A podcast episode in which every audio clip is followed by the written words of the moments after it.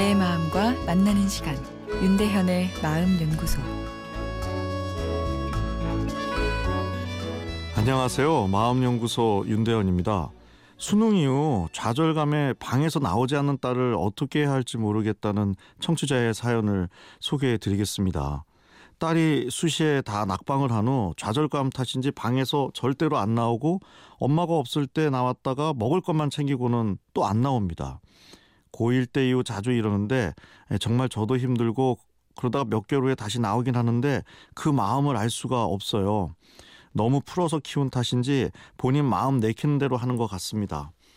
딸도 딸이지만 제가 마음이 너무 안 좋은데 뭐 어떤 좋은 방법이 없을까요? 어, 대학 입시 스트레스로 실망하고 좌절하는 부모와 자녀분들이 너무 많습니다.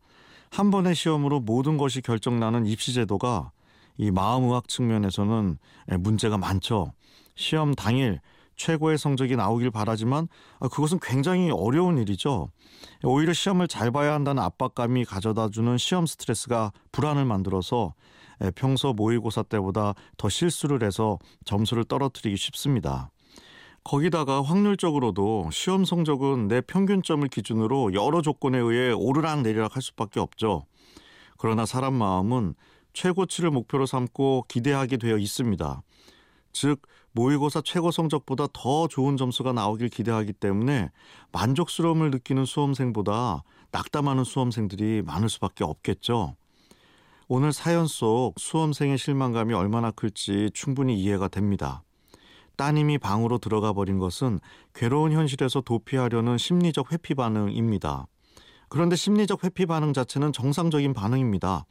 누구나 괴로울 때 입을 뒤집어 쓰고 멍하게 있었던 기억이 있을 겁니다. 제 환자 중에는 3년 동안 방에만 있었던 여학생도 있었는데요. 젊음은 좌절을 강하게 몰고 오지만 또 회복력도 잠재되어 있어서 지금은 방에서 나와 학교 생활을 잘 하고 있습니다. 일단은 내 딸이 쉬고 있구나 생각하시고 지켜봐 주시면 됩니다. 그리고 사람은 힘들 때 다 그렇게 숨고 싶어 하기 때문에 또 딸이나 본인을 너무 탓하실 필요도 없습니다.